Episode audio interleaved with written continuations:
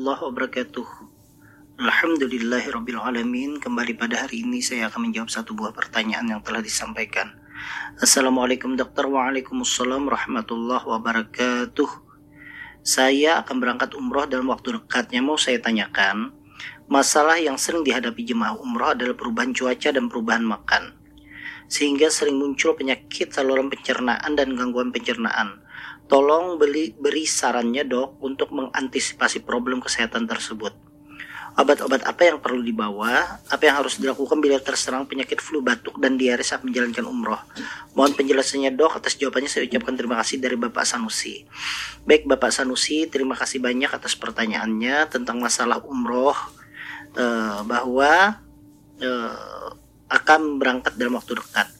Baik kalau seandainya sekarang berarti memasuki bulan Desember ataupun nanti uh, bulan depan adalah Januari, itu suhu di kota Mekah maupun Madinah itu mengalami penurunan suhu. Jadi cenderung lebih dingin dibandingkan uh, suhu pada saat uh, bulan Juni, Juli, Agustus itu adalah musim yang sangat panas.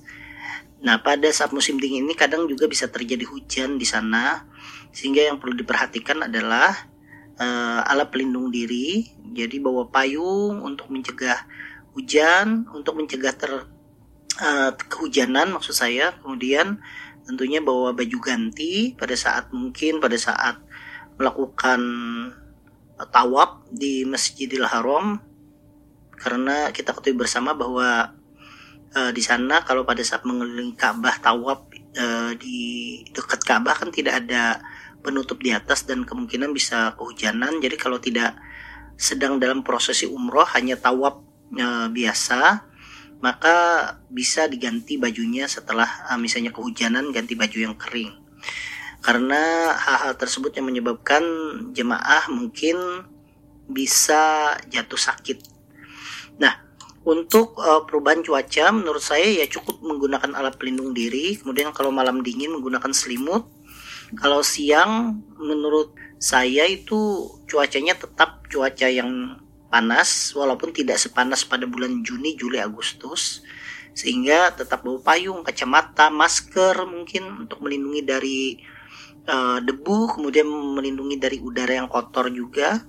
Sedangkan untuk perubahan makanan saya kira untuk umroh kalau mengikuti travel uh, di Indonesia maka travel biasanya sudah berkoordinasi dengan pihak penyelenggara di sana bahwa makanan yang akan disesuaikan dengan lidah orang Indonesia juga. Kadang yang menyebabkan alergi atau tidak cocok makanan itu karena makan di luar, mencoba makanan khas Arab yang mungkin berlemak atau berminyak menyebabkan seseorang terkena diare ataupun nyeri perut. Jadi kalau mau ya silahkan uh, makan di luar, tetapi jangan sering tetap makan makanan yang disediakan oleh pihak penyelenggara umroh dari travel karena makanannya kadangkala itu sudah disesuaikan dengan makanan yang ada di tanah air. Uh, obat-obatan apa yang perlu dibawa? Ya obat-obat yang bebas yang memang diperuntukkan untuk penyakit yang sering terjadi. Sebagai contoh misalnya untuk nyeri kepala, tentunya yang dibawa adalah obat-obatan yang mengandung paracetamol. Banyak obat-obatan yang mengandung paracetamol atau yang kombinasi dengan kafein untuk mempercepat meredakan nyeri kepala. Banyak juga obat-obat yang kombinasi antara paracetamol dengan kafein. Atau bisa juga kombinasi paracetamol kemudian ibuprofen. Itu adalah dua obat anti nyeri.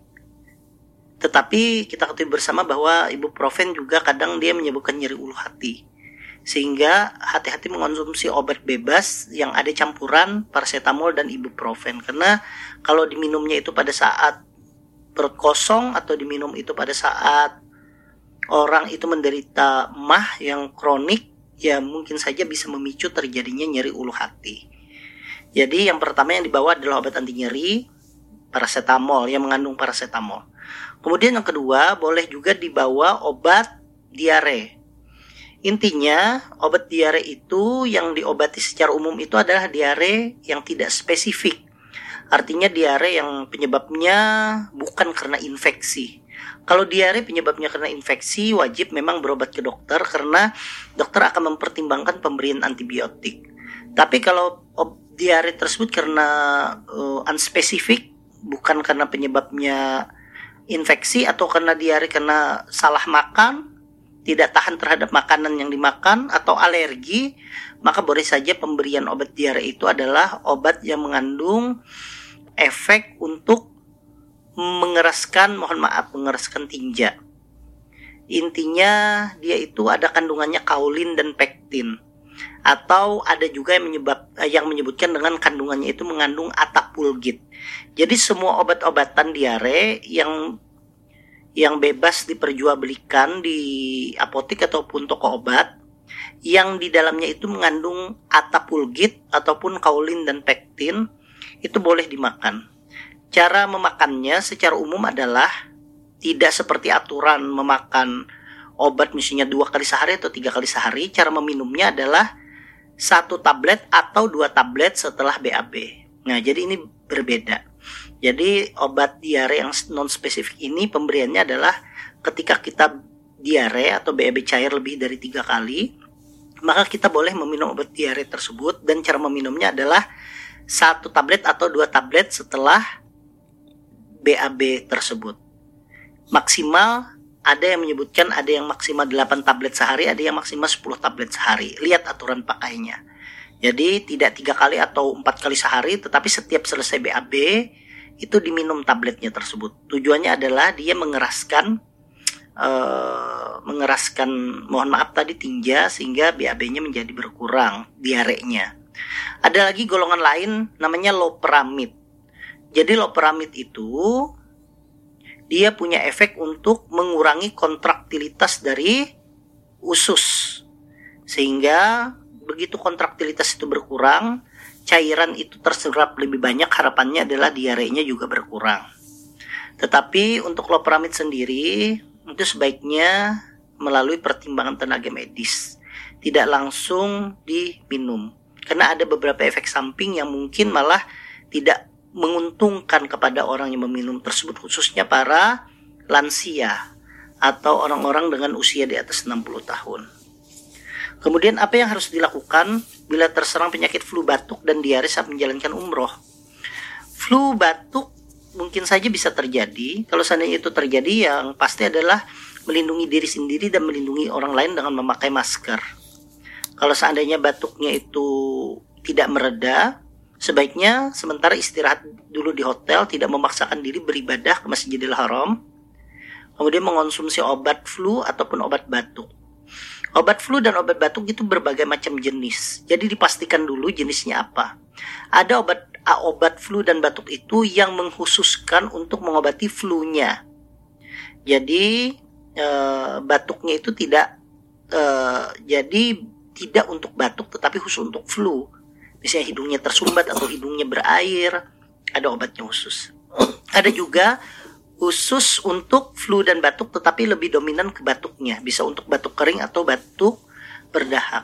Ada pula obat flu dan batuk yang yang punya kombinasi dengan paracetamol. Biasanya orang flu dan batuk kan kadang ada demam sedikit, maka ada obat flu dan batuk itu yang campurnya dalam paracetamol maka perlu diperhatikan kalau seandainya cuma flu dan batuk tapi tidak ada demam berarti carilah obat flu dan batuk yang tidak mengandung paracetamol.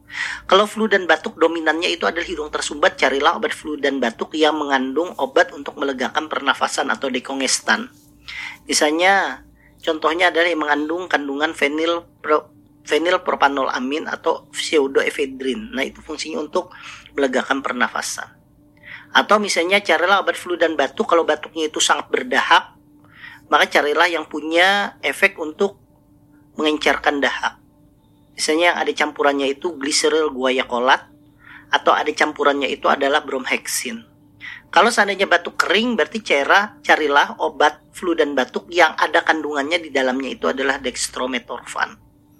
Tapi ingat, yang boleh dibeli itu adalah obat bebas. Artinya obat yang berlogo berlambang hijau, bulatan hijau, ataupun bebas terbatas dan itu tentunya kawan-kawan di apotik akan memahami obat mana yang boleh diberikan dan obat yang tidak bisa diberikan yang harus dengan resep dokter.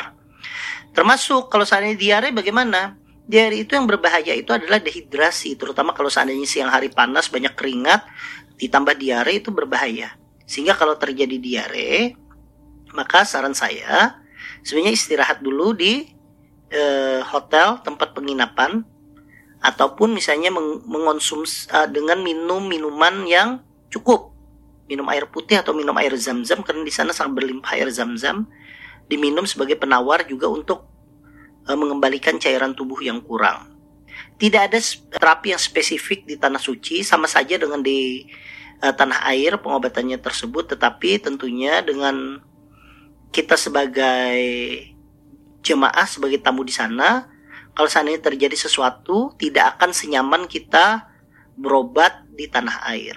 Sehingga tetap jaga kesehatan makanan menurut saya tetap lebih diutamakan makan yang disediakan oleh pihak travel di di hotel. Andai pun mau mencoba makan di luar ya boleh sesekali tapi jangan sering karena kadangkala nanti terjadi alergi atau tidak tahan dengan makanan yang di luar ini yang menyebabkan gangguan dari pencernaan Selamat kepada Bapak Sanusi, selamat menjalankan ibadah umroh. Semoga umrohnya mabrur dan juga lancar dalam menjalankan ibadah umroh, diberikan kesehatan pada saat melaksanakannya. Eh, dan kepada kita semua yang di sini, semoga kita juga dimudahkan oleh Allah langkah kita untuk menjadi tamu Allah baik sebagai umroh ataupun haji. Dan semoga kita semua diberikan kesehatan oleh Allah Subhanahu wa taala. Wassalamualaikum warahmatullahi wabarakatuh.